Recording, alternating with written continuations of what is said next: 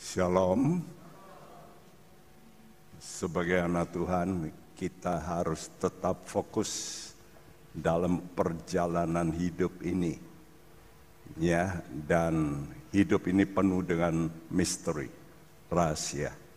Istimewa setelah saudara mati, tidak ada seorang pun yang pernah mengalami ya saudaraku kecuali pernah mati suri.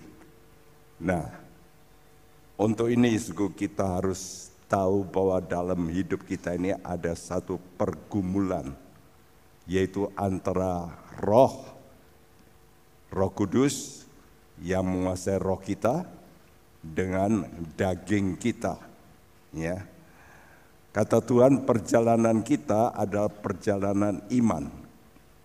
Karena itu kita mesti belajar untuk hidup dalam roh dan kebenaran. Dan kuncinya yaitu hubungan Anda dengan Tuhan. Yaitu kalau Anda bisa hidup gaya hidupmu membiasakan diri untuk sembahyang.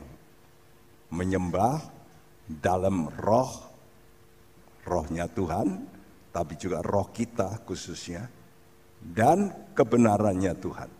Ya, ini penting sekali. Nah, saudaraku, minggu lalu telah kita beritahu sego bahwa ada satu pergumulan dalam jiwa manusia. Yaitu tubuh ini mau mengikuti kehendak jiwa kita. Jiwa itu pikiran, perasaan, kehendak, atau mengikuti roh Tuhan. Ya.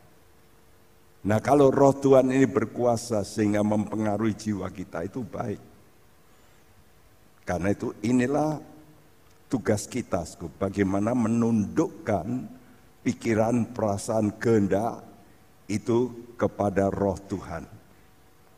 Dan firman Tuhan ini roh. Karena itu saudara masih menundukkan dirimu pada firman Tuhan. Ya. Saudaraku, jadilah umat yang bukan hanya bisa bertahan menghadapi godaan, tapi bisa menang dan menolong orang lain yang mengalami kehancuran. Ini tugas kita. Ya. Jadi godaan iblis dan roh-roh jahat ini, suku, itu sangat menggiurkan. Dan itu hal-hal yang kelihatan dengan mata. Caranya bagaimana? Caranya dia pakai dunia ini dengan segala kesenangannya. Ya. Karena itu Tuhan memberikan kita pengertian dalam diri kita ini ada satu peperangan rohani, spiritual warfare antara roh spirit dengan daging. Jadi itulah yang menyebabkan kita kadang-kadang susah. Hati kita susah. Mau nurut Tuhan tapi kok susah. Ya. Sehingga terjadi konflik dalam jiwa kita. Karena itu kalau kita membaca dalam 1 Yohanes 2 ayat 15 sampai 17, tolong dibacakan ini. Bagaimana Tuhan memperingatkan kita dengan ucapan ini? Janganlah kamu mengasihi dunia dan apa yang ada di dalamnya. Jikalau orang mengasihi dunia, maka kasih akan Bapa tidak ada di dalam orang itu.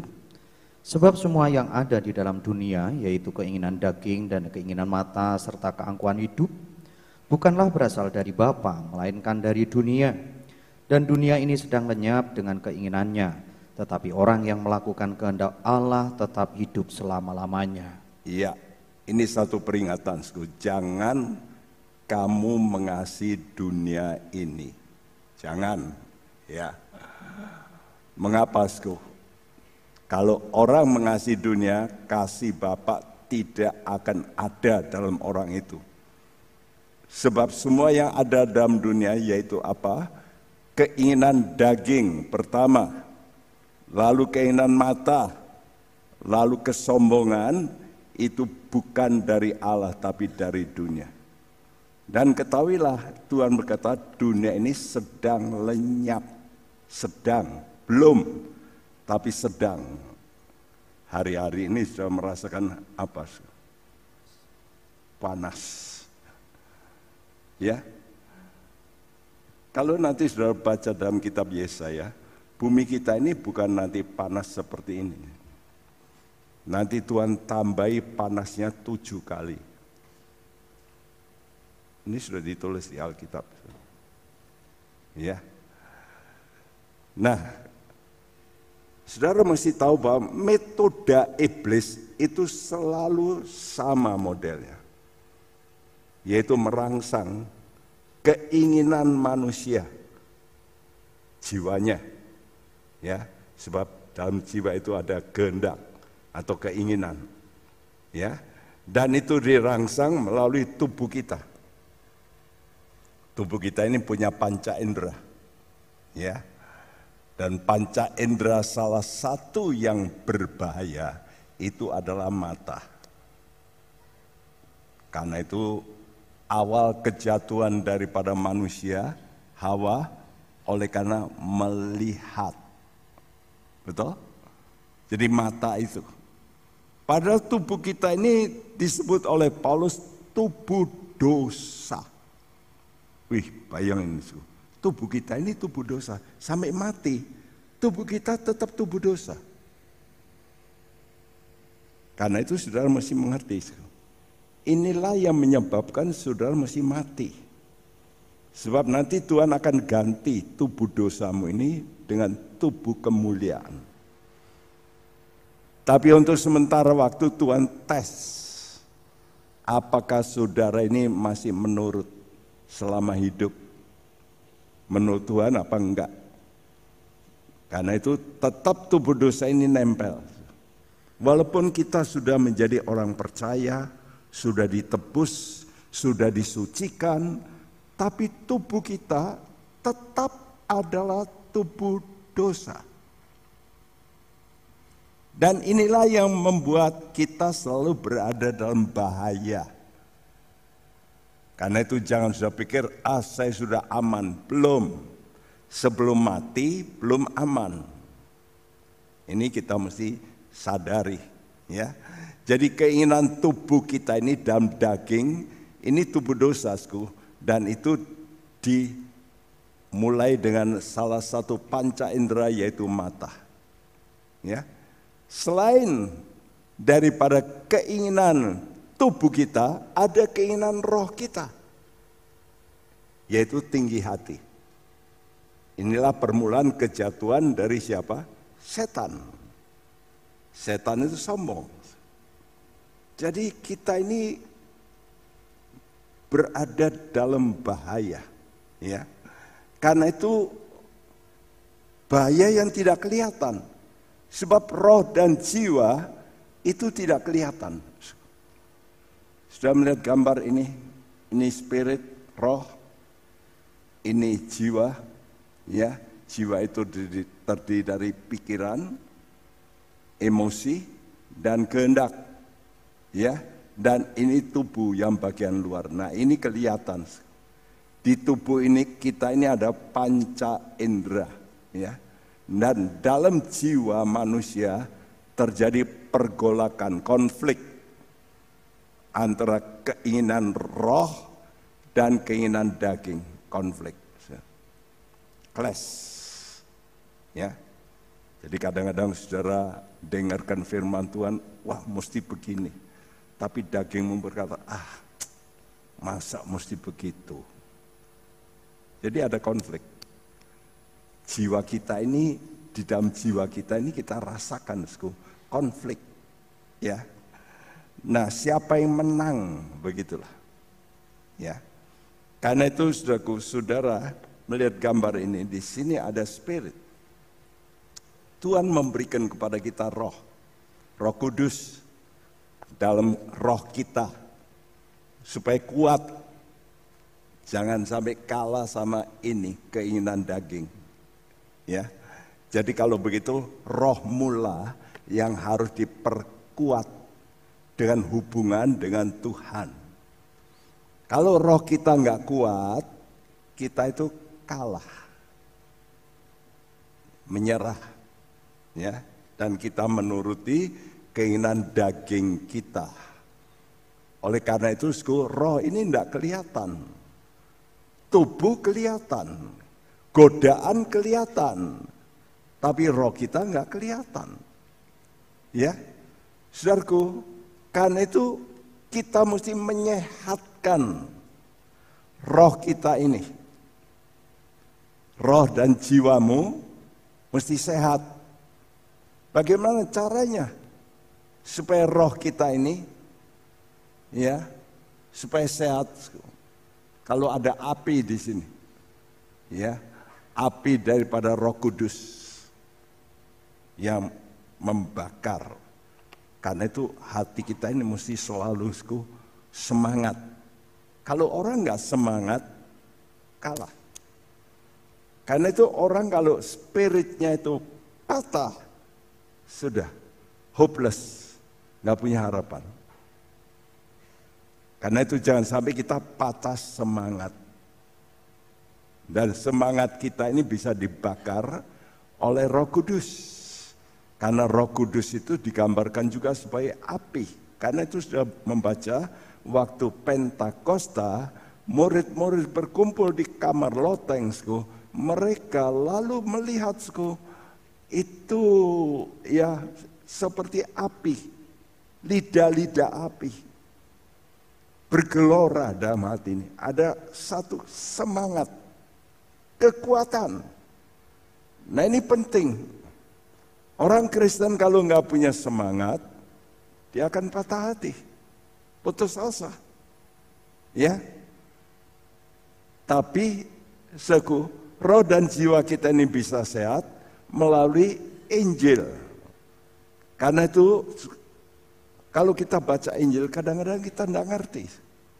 Karena itu disebut rahasia Injil. Mari kita membaca dalam Roma 16 ayat 25. Sama-sama kita bacakan. Dua, tiga. Bagi dia yang berkuasa menguatkan kamu menurut Injil yang kumasyurkan dan pemberitaan tentang Yesus Kristus sesuai dengan pernyataan rahasia yang didiamkan berabad-abad lamanya. Iya, Rasul Paulus berkata bahwa rahasia Injil, pemberitaan rahasia Injil ini berkuasa menguatkan kamu. Karena itu kita mesti suka mendengar firman. Karena firman ini akan memberikan kita kekuatan, motivasi untuk terus bertahan menghadapi godaan-godaan ya yang menggiurkan, lebih kelihatan daripada yang rohani. Karena yang rohani itu tidak kelihatan. Janji-janji Tuhan tidak kelihatan. Ya.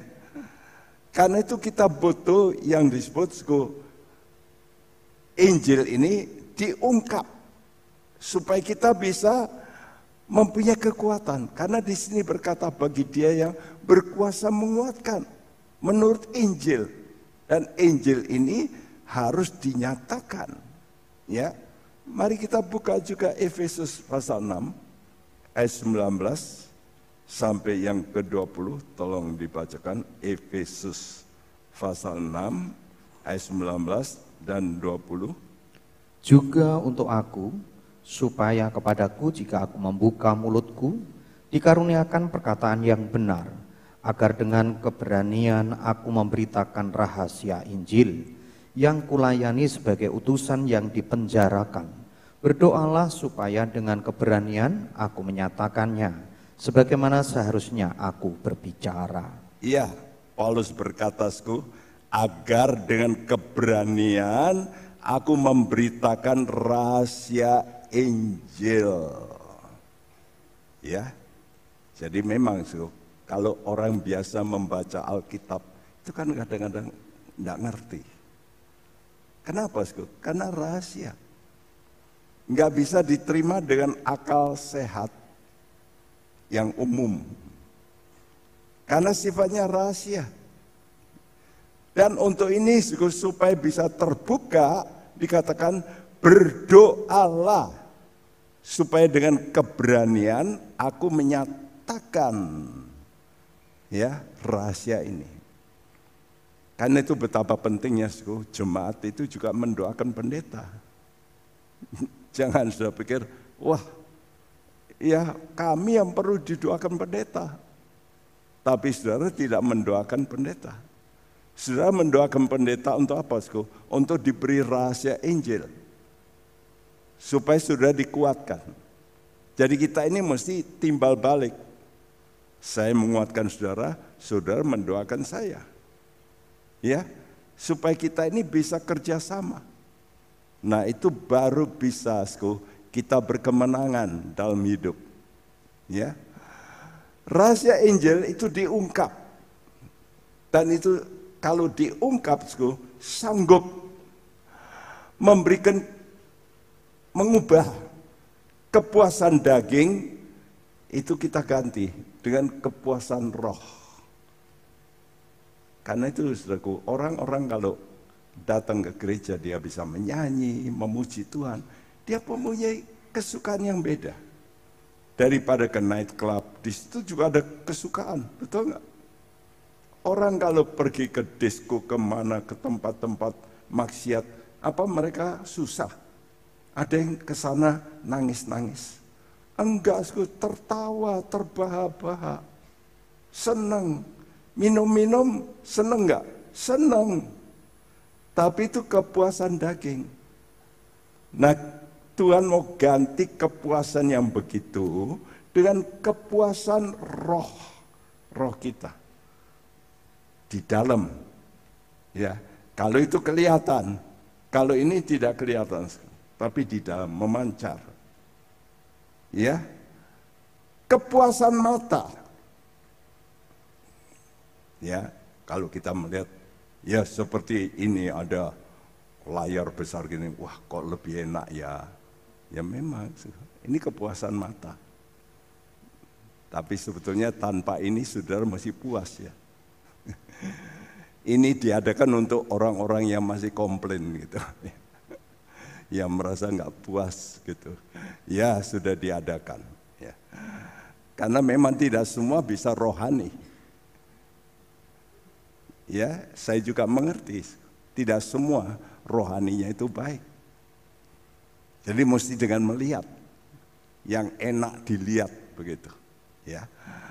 Tapi kita mesti mengerti, kepuasan mata ini mesti kita ganti dengan kepuasan penglihatan sorgawi, visi sorgawi. Kalau engkau bisa punya iman untuk melihat yang tidak kelihatan, dan itu bisa kalau saudara sering berdoa. Kadang-kadang saudara nanti bisa mendapat penglihatan dari Tuhan. Dalam mimpi, saudara bisa melihat, waduh, diangkat Tuhan dan sebagainya. Engkau bisa, waduh, saya kepingin ke sana. Itu namanya kepuasan visi sorgawi. Nanti kita melihat beberapa pelayan Tuhan, Rasul mengalami penglihatan-penglihatan itu. Ya. Lalu kepuasan pujian orang itu mesti kita ganti. Dengan apa? Dengan kepuasan kemuliaan Tuhan. Karena itu kalau saudara mengalami yang disebut kemuliaan dari roh kudus. Saudara merasa, ah nggak perlu pujian manusia. Nggak butuh. Tapi orang-orang yang biasanya sudah kerja banyak, itu perlu pujian. Karena itu ya sekali lagi kadang-kadang gereja mengikutilah ada ya sedikit pujian. Ya. Saya dipuji apa tidak nggak urusan. So di dalam saya ini sudah ada kepuasan yang jauh lebih daripada pujian. Ya, dan ingat, saudara yang tidak mempunyai nilai rohani, itu bahaya. Seperti yang Tuhan katakan dalam Mazmur 49 ayat 21. Sama-sama kita bacakan. Dua, tiga. Manusia yang dengan segala kekemilangannya tidak mempunyai pengertian, boleh disamakan dengan hewan yang dibinasakan. Wow.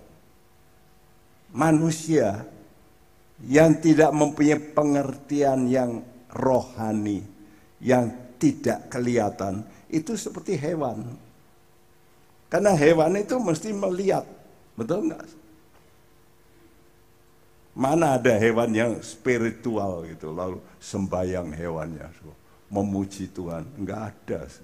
Hewan itu pokoknya lihat makanan, wis udah, ya toh, berantem, beradu dan sebagainya. Itu hewan, hewan itu hanya berorientasi kepada hal-hal yang kelihatan.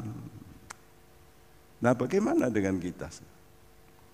Kalau orientasi kita itu sama dengan cuma melihat yang kelihatan, kata Tuhan kamu itu seperti hewan. Wih, ini kata Tuhan ini. Keras ya. Tuhan kalau ngomong itu manusia kalau tanpa pengertian itu dapat disamakan dengan hewan yang akan dibinasakan dan memang lihat orang-orang dunia Hewan saja tidak kawin kalau beda jenis, betul? Tapi manusia, wih, lebih buruk dari hewan. Ini kenyataan di dunia. Karena mereka hanya mengejar yang kelihatan. Kepuasan yang kelihatan, kepuasan daging. Kita mesti mempunyai kepuasan yang berbeda. Karena itu kalau saudara puas, mukamu mesti seperti ini nih. Ya, kalau muka begini kan bagus. Kalau mukanya uh, menakutkan itu, ya. Jadi saudara harus menjadi orang-orang yang punya kepuasan dari Tuhan, yang rohani, yang tidak dilihat orang tapi di dalammu ini. Kepuasannya dari dalam. Itu dahsyat, hebat. Ya. Karena itu cukup penting. Tadi katakan rahasia Injil. Karena itu penting firmannya itu diungkap. Kenapa? Mazmur 119 ayat 130 sama-sama dibacakan. Dua, tiga. Bila tersingkap firman-firmanmu memberi terang, memberi pengertian kepada orang-orang bodoh. Memberi pengertian. Tadi kalau kamu hanya melihat yang orientasi jasmani, kamu itu seperti hewan yang tidak berpengertian. Sekarang kita mesti menjadi orang yang berpengertian bahwa hidup ini bukan hanya jasmania, tapi ada yang rohania. Ada yang kelihatan memang, tapi ada yang tidak kelihatan. Yang kelihatan sifatnya sementara. Yang tidak kelihatan sifatnya kekal. Mana yang lebih penting?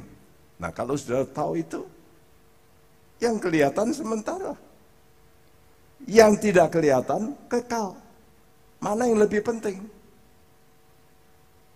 Nah, sering kali kita mementingkan yang kelihatan. Itu namanya kita tidak berpengertian. Ya. Tuhan sudah menubuatkan dalam 2 Timotius 3. Pada akhir zaman ini, nanti banyak orang itu akan menentang kebenaran. Karena itu apa yang dulu Tuhan kasih garis, itu dilawan. Ya terjadi seperti sekarang. Dalam pernikahan saja dilawan. Sekarang banyak orang juga menikah dengan binatang. Banyak itu loh. Saudara jangan kaget ya. Ada orang kawin dengan kalau dengan kambing gitu banyak. Dengan anjing, yang lucu itu dengan kucing. Loh, cilik gitu ya, kawin dengan kucing. Ada kawin dengan gede, dengan kuda. Ada. Coba itu, gimana itu loh. Ya, itu oleh karena banyak orang menentang kebenaran sebab mencintai dirinya sendiri. Dan hanya orientasinya hal materi. Sehingga dalam 2 Timotius dikatakan iman mereka tidak tahan uji. Kalau Tuhan ngomong begini, ini berarti juga ada orang Kristen.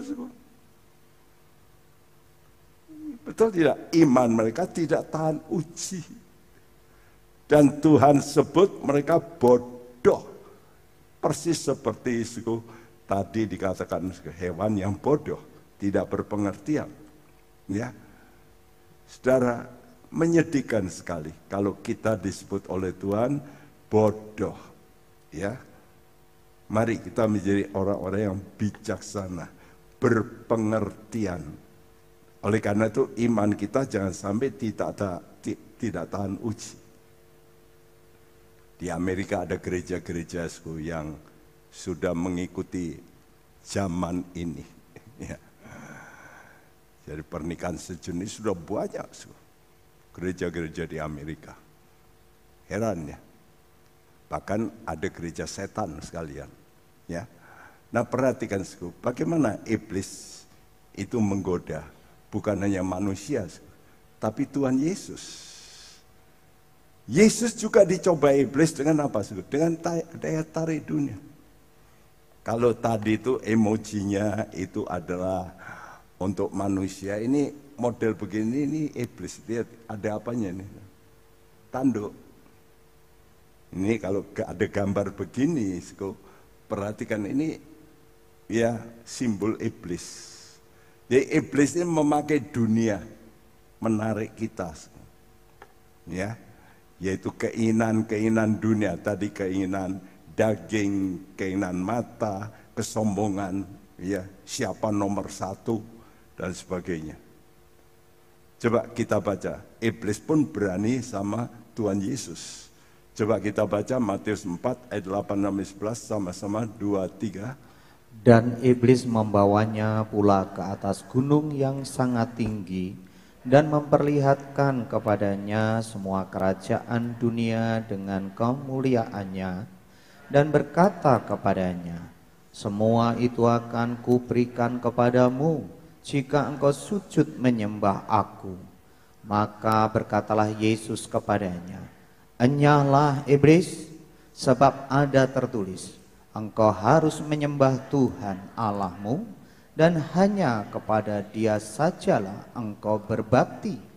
Lalu iblis meninggalkan dia dan lihatlah malaikat-malaikat datang melayani Yesus. Ya, waktu Yesus dicobai maka iblis berani menggoda memperlihatkan kepadanya semua kerajaan dunia dan kemuliaannya dalam Injil Lukas dikatakan dalam sekejap.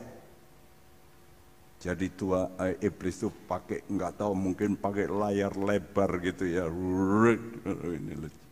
Wah ya.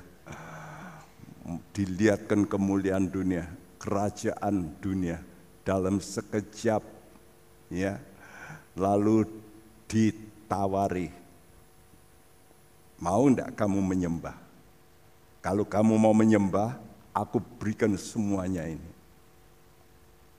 Kenapa begitu? Karena memang dia yang punya hak iblis itu atas dunia.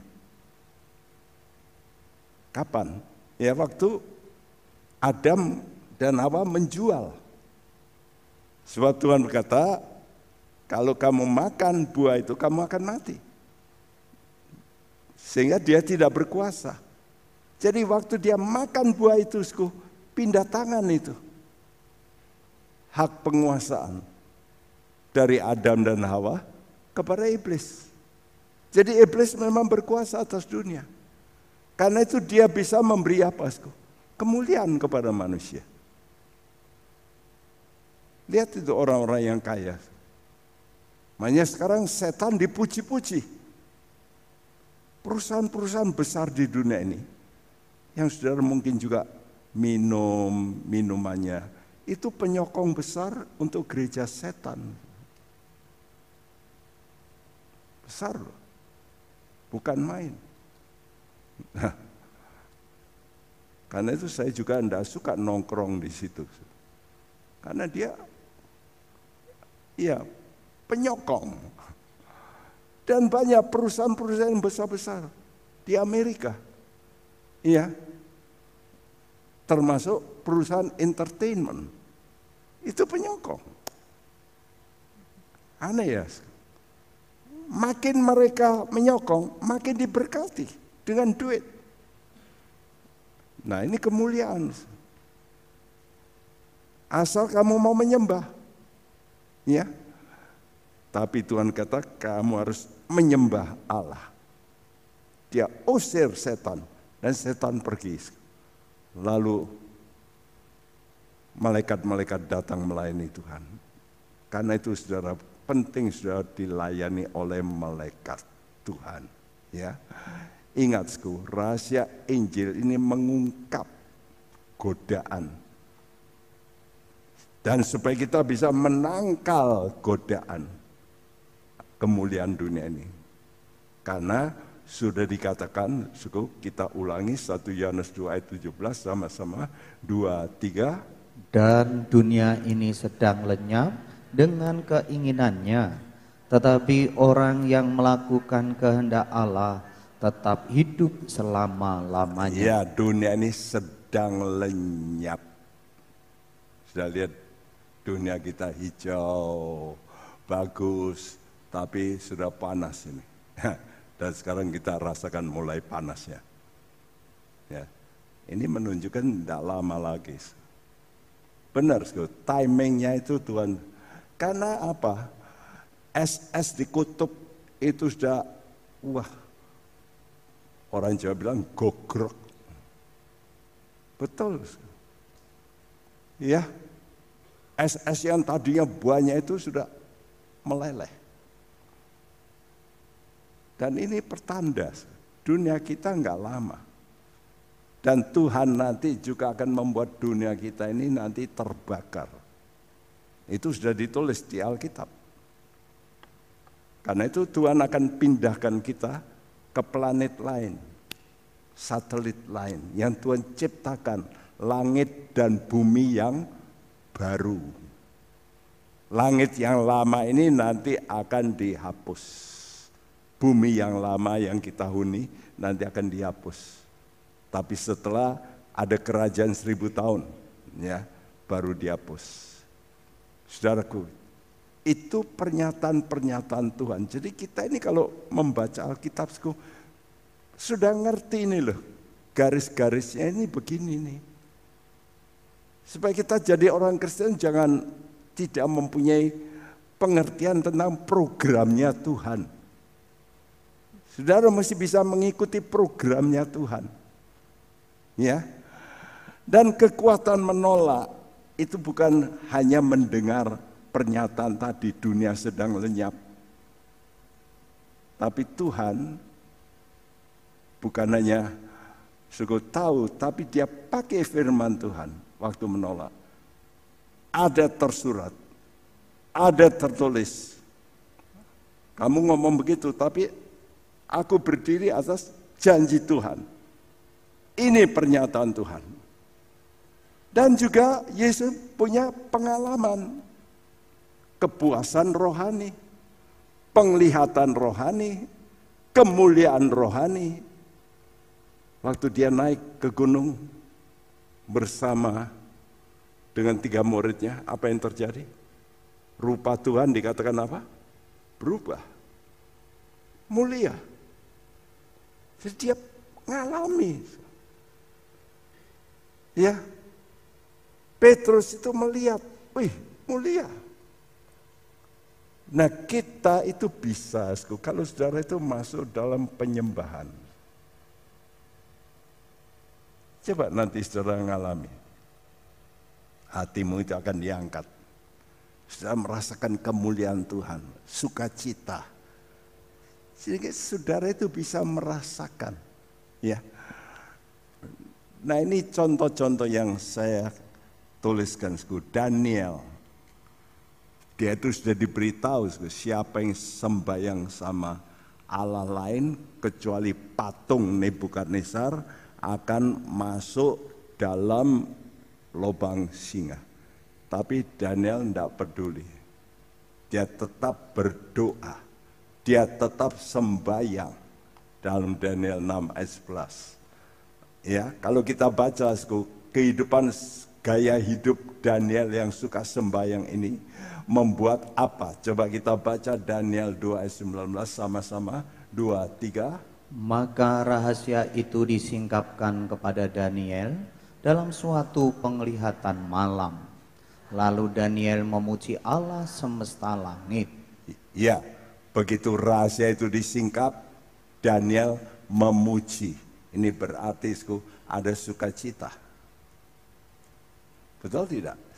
Kalau tidak sukacita, bagaimana bisa memuji Tuhan? Kita baca lagi, Daniel 2 ayat 30. Sama-sama 2, 3. Adapun aku, kepadaku telah disingkapkan rahasia itu Bukan karena hikmat yang mungkin ada padaku melebihi hikmat semua orang yang hidup, tetapi supaya maknanya diberitahukan kepada Tuanku Raja, dan supaya Tuanku mengenal pikiran-pikiran Tuanku. Walaupun dia mendapat penyingkapan, dia jaga hatinya. Ini bukan oleh karena aku pandai, bukan tapi aku dapat anugerah untuk aku salurkan supaya Tuanku Raja ini bisa ngerti. Ya. Jadi kalau kita mendapat sesuatu dari Tuhan, itu jangan kita lalu mulai tinggi hati. Daniel menjaga hatinya. Betul-betul supaya jangan dia salah. Begitu juga Petrus. Waktu dia diajak oleh Tuhan untuk berdoa, dia melihat Yesus berubah rupa. Percaya. Di samping Yesus ada Musa, ada Elia yang dalam kemuliaan. Ya, begitu juga Cornelius. Waktu dia berdoa. Ya, dalam kisah Rasul 10 ayat 9 sampai 11. Waktu dia berdoa pukul 12 kira-kira. Ah, ini masih Petrus ya, kisah Rasul 10 waktu Petrus sedang lapar menunggu diundang makan, dia lapar, dia doa dulu. Waktu dia berdoa, dia melihat penglihatan. Satu penglihatan dan dikatakan rohnya diliputi kuasa ilahi. Oh, jadi kalau saudara sembahyang, maka roh saudara itu akan diliputi kuasa ilahi. Karena itu ayo, saudara belajar toh, melatih ya. Supaya saudara itu bisa tidak capek kalau berdoa. Kadang-kadang orang, aduh, malas. Tapi coba terus, diteruskan. Soalnya kalau sudah ngalami, nanti rasanya bisa enak begitu. Itulah orang yang sebabnya kenapa bisa menyembah Tuhan berlama-lama ya karena rohnya diliputi kuasa ilahi sehingga lalu mendapat penglihatan. Begitu juga Cornelius. Ini orang bukan orang Yahudi. Bahkan orang yang non Yahudi perwira perwira Italia. Tapi dia berdoa kepada Allah yang hidup. Tuhan kirim malaikat secara khusus memberitahu dia. Saya yakin ini masih bisa terjadi. Ya, zaman sekarang ini. Nah, jadi Anda pun bisa menerima penyingkapan kalau bersekutu dengan Kristus. Seperti 2 Korintus 3 ayat 14 ini. Sama-sama kita bacakan. 2, 3. Tetapi pikiran mereka telah menjadi tumpul, sebab sampai pada hari ini selubung itu masih tetap menyelubungi mereka, Jika mereka membaca perjanjian lama itu tanpa disingkapkan, karena hanya Kristus saja yang dapat menyingkapkannya. Iya, karena hanya Kristus saja. Apa artinya Kristus? Kristus itu artinya yang diurapi. Nah kalau diurapi, zaman dulu orang kalau diurapi itu dengan minyak. Dilantik. Ya, Yesus disebut Kristus karena dia diurapi oleh Allah. Nah, kalau kita bersekutu dengan Yesus yaitu firman. Waktu saudara membaca firman, lalu saudara berdoa untuk diurapi karena itu firman doa itu penting. Ini inti dari kehidupan Kristen. Kalau saudara menjadi orang Kristen sudah wah selalu baca firman lalu berdoa diurapi. Saudara itu ada sesuatu yang engkau tidak pernah merasakan sebelumnya. Nah, saya harap saudara bisa mengalami ini. Ya, sehingga nanti kalau sudah membaca Alkitab mulai bisa ngerti. Loh, dulu saya tidak ngerti, sekarang nggak bisa ngerti. Nah itu disingkapkan. Ini penting, ya. Karena saudara mesti bersekutu dengan Kristus. Jadi bukan bersekutu dengan ini Alkitab ini, tapi Kristus. Yesus yang diurapi itu jadi Kristus. Firman yang diurapi, ya, itu jadi Kristus, ya. Jadi roh Anda akan diliputi kuasa ilahi. Waktu saudara itu berdoa dalam rohmu dan kebenaran. Jadi hidupmu itu juga mesti benar. Ya. Jadi kalau saudara mau mengalami ini hidupmu mesti benar dan ngikuti kebenaran yang Tuhan tuliskan, ya. Kalau saudara menyembah begitu, Allah itu berkenan. Nah dengan pengalaman rohani yang begini, saudara itu lalu bisa menolak godaan yang kelihatan dengan mata. Kenapa? Karena sudah mengalami yang tidak kelihatan dengan mata. Tawaran yang kelihatan, tapi saudara bisa tolak karena sudah mengalami yang tidak kelihatan.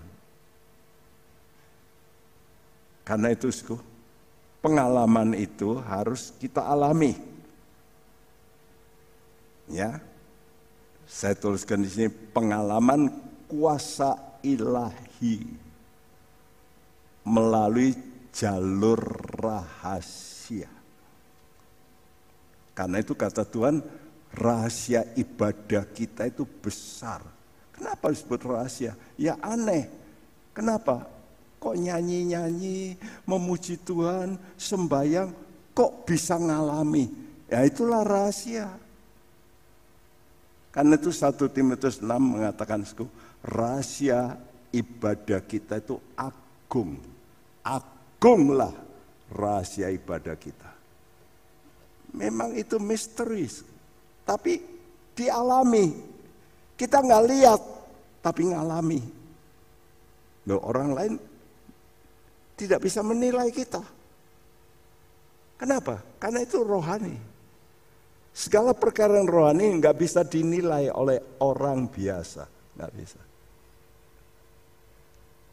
Karena itu ini di dalam sih, batin, ya, saudaraku. Dan kalau saudara mengalami, saudara itu karena diberi cicipan. Kalau orang masak gede terus diambil sedikit. Nih rasake. Sedang ngincipi. Terus bilang apa? Waduh enak eh. Kalau sudah makan enak ini mau makan lagi enggak?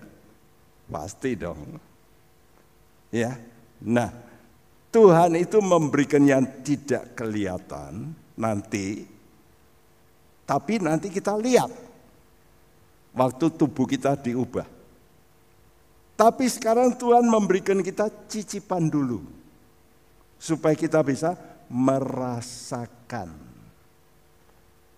Coba kita baca Ibrani 6 ayat 4 dan 5 sama-sama. Dua, tiga. Sebab mereka yang pernah diterangi hatinya, yang pernah mengecap karunia surgawi, dan yang pernah mendapat bagian dalam roh kudus, dan yang mengecap firman yang baik dari Allah dan karunia-karunia dunia yang akan datang. Iya, waktu saudara mendapat bagian dari roh kudus, saudara mulai mengecap. Mengecap itu incipi, incip-incip. Incip-incip itu belum yang sebenarnya, cuma ngincipi. Kadang-kadang incipannya cuma sedikit aja sih. Sama ya seperti kalau saudara pergi ke Singapura, di situ ada jualan, lalu dikasih memang ya kecil gitu, incip-incip. Tapi orang Indonesia kalau incip-incip diambil lake, ya banyak. Mestinya nggak boleh kan incip-incip namanya. Ya, toh. Sama dengan ini kalau minyak wangi, betul. Saudara tidak bawa minyak wangi, datang aja ke mall yang besar di situ pasti ada yang ya spray apa saja dia. Coba shot shot shot wes nggak usah bayar ya. itu kan incip incip. Ya kita bisa mencicipi. Nah begitu juga aku dalam hal rohani kata Tuhan kalau saudara mendapat bagian dalam roh kudus saudara ini bisa mengecap karunia sorgawi mengecap firman yang baik. Jadi waktu sudah baca firman, itu sudah ngecap. Ya. Dan mengecap karunia-karunia dunia yang akan datang. Nah ini yang akan terjadi nanti. Saudara itu bisa merasakan sekarang. Belum melihat, tapi merasakan. Ini yang memberikan saudara kekuatan pasti ada. Oh, pernah saya ngincipi kok. Kalau sesuatu yang pernah diincipi, pasti ada faktanya. Nah ini yang membuat kita bisa menolak tawaran godaan yang kelihatan yang sifatnya sementara. Saya harap saudara alami ini. Kalau saudara sudah alami, bisa menjadi orang Kristen yang ah saya tidak mau yang itu. Itu cuma sementara. Memang benar, tapi sementara. Tidak tahan lama. Ya, karena itu bagaimana kita bisa untuk menjangkau hal-hal yang tidak kelihatan itu? Dengan apa? Yuk kita baca beberapa ayat ini. Mazmur 77 ayat 7. Ingat ya, gampang menghafal. Mazmur 777. Sama-sama kita bacakan dua, tiga. Aku sebut-sebut pada waktu malam dalam hatiku, aku merenung dan rohku mencari-cari. Ya, aku sebut-sebut. Kalau sebut-sebut pakai apa? Pakai mulut. Ya, tapi aku merenung dan rohku mencari-cari. Jadi saudara kalau mau mencari cari hal-hal yang spiritual yang tidak kelihatan, harus pakai apa? Roh. Saya nggak bisa pakai mata. Ya, nggak bisa pakai telinga, tapi pakai roh. Makanya sudah perlu berdoa dalam roh. Supaya saudara itu bisa mencari nanti. Nah sekarang anak-anak pinter-pinter kenapa? Karena mencari di mana? Ya semua sekarang ada di cloud, iCloud. Mbah Google itu pasang iCloud di atas. Apa saja.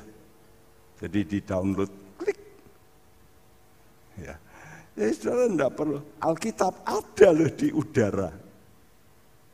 Mana sekarang banyak orang males bawa ini. Yang bapak apa? Bawa handphone, diklik, turun dari atas. Ya. Serupa itu, mengerti? Eh, Tuhan itu menyediakan yang tidak kelihatan itu, tapi saudara bisa ngeklik. Ya, dengan apa? Dengan rohmu. Yesaya 26 ayat 9. Sama-sama kita bacakan. Dua, tiga. Dengan segenap jiwa aku merindukan engkau pada waktu malam. Juga dengan roh aku mencari engkau pada waktu pagi. Sebab apabila engkau datang menghakimi bumi, maka penduduk dunia akan belajar apa yang benar. Ya, Yesaya 26, ya, dengan segenap jiwa aku merindu. Jadi jiwa itu bisa merindu tapi dengan roh mencari bahasa Indonesia dengan sepenuh hati. Ini saya kurung, ini dalam Alkitab saudara sepenuh hati. Karena itu nanti Alkitab saudara itu ditambah itu garis bawah itu sepenuh hati itu mestinya dengan roh. Ya. Jadi bagaimana bisa mendownload ya mengunduh hal-hal yang tidak kelihatan dengan roh. Makanya spiritmu ini mesti dipertajam. Kalau rohmu ini nggak tajam, nggak bisa ngunduh. Nah saya menyediakan firman ini kalau nggak pakai roh saya, saya nggak bisa memberikan seperti ini. Ini datang dari roh yang saya latih terus. Lalu saya unduh perkataan Tuhan. Lalu jadi satu rentetan. Ya. Dan Tuhan janji, if you seek me with all your heart, you will find me. Kalau kamu mencari aku dengan segenap hatimu, engkau pasti menemukan aku. Ini janji. Jadi kalau Tuhan ngomong kan mesti pasti. Yuk, sekarang kita belajar mencari yang gak kelihatan itu. Itu gunanya ibadah. Mestinya itu. Ibadah itu karena itu dalam satu Timotius agunglah, besarlah rahasia ibadah kita. Jadi ibadah kita ini mesti mencari hal-hal yang tidak kelihatan. 1 Korintus 2 ayat 10 dan 11 sama-sama. 2, 3. Karena kepada kita Allah telah menyatakannya oleh roh. Sebab roh menyelidiki segala sesuatu. Bahkan hal-hal yang tersembunyi dalam diri Allah Siapa gerangan di antara manusia yang tahu apa yang terdapat di dalam diri manusia selain roh manusia sendiri yang ada di dalam dia? Demikian pula lah tidak ada orang yang tahu apa yang terdapat di dalam diri Allah. Ya, ini terhapus karena gambar ini. ya, saudaraku, jadi roh itu menyelidiki roh Allah. Ya. Bahkan hal-hal yang tersembunyi dalam diri Allah. Jadi kalau saudara ingin tahu hatinya Allah tersembunyi dalam diri Allah, itu saudara pakai roh kudus. Melalui rohmu. Jadi rohmu ini masih gandeng dengan roh kudus. Kalau rohmu gandeng sama roh kudus, engkau itu bisa mendownload, oh, mengenal hatinya Tuhan. Nah, itulah yang menyebabkan saudara itu kenal Tuhan. Saudara bisa kenal saya dengan betul? Istri saya aja nggak bisa. Kenapa? Karena manusia itu punya roh yang nggak kelihatan. Gimana bisa tahu hati orang? Nggak tahu. Tapi Tuhan tahu karena dia roh. Ya. Kalau roh kita ini mau gandeng sama roh Tuhan, maka kita ini lalu bisa sedaku mengambil hal-hal yang tersembunyi, menyelidiki hal yang tersembunyi dalam diri Allah. Sehingga kita itu bisa kenal Allah. Wow, ini penting sekali. Ya, sebab itu siapa yang ingin mencari Allah yang tidak kelihatan dengan mata jasmani, dia harus menggunakan rohnya. Ya. Dan bila kita ingin mengetahui dan kenal Tuhan lebih dalam, kita mesti memakai roh kita yang dibantu roh Allah supaya kita bisa mengakses. Ya lalu bisa ngerti tersembunyi dalam diri Allah itu apa. Kita ini bisa ngerti. Wow serap saudara mempunyai ke, kerinduan ini. Ini gunanya PA ini. Oh gitu ya. Nah coba toh kalau enggak begitu, saudara nanti enggak kuat menghadapi godaan-godaan. Orang bilang mana tahan, oh ini kelihatan kok janji Tuhan mana enggak kelihatan. Apalagi iblis berkata bohong, bohong itu enggak ada. Enggak ada. Ini loh yang ada ini loh ini. Kelihatan. Memang, inilah sebabnya banyak orang jatuh ke dalam dosa karena hal yang rohani itu tidak kelihatan. Tapi bisa dirasakan. Ini penting. Ya, karena itu mari kita mau cari Tuhan dengan sungguh-sungguh. Kita mau berkata Tuhan mulia engkau. Engkau pasti mulia. Roh Tuhan adalah roh yang mulia. Mari kita mencari Tuhan dengan sungguh-sungguh. Menginginkan kita mesti punya kerinduan, baru kita bisa berikan waktu ya untuk bersekutu dengan Tuhan. Mari kita mau datang pada Tuhan dan kita katakan, oh mulianya hadiratmu Tuhan. Engkau begitu mulia. Saya harus mengalami kemuliaanmu.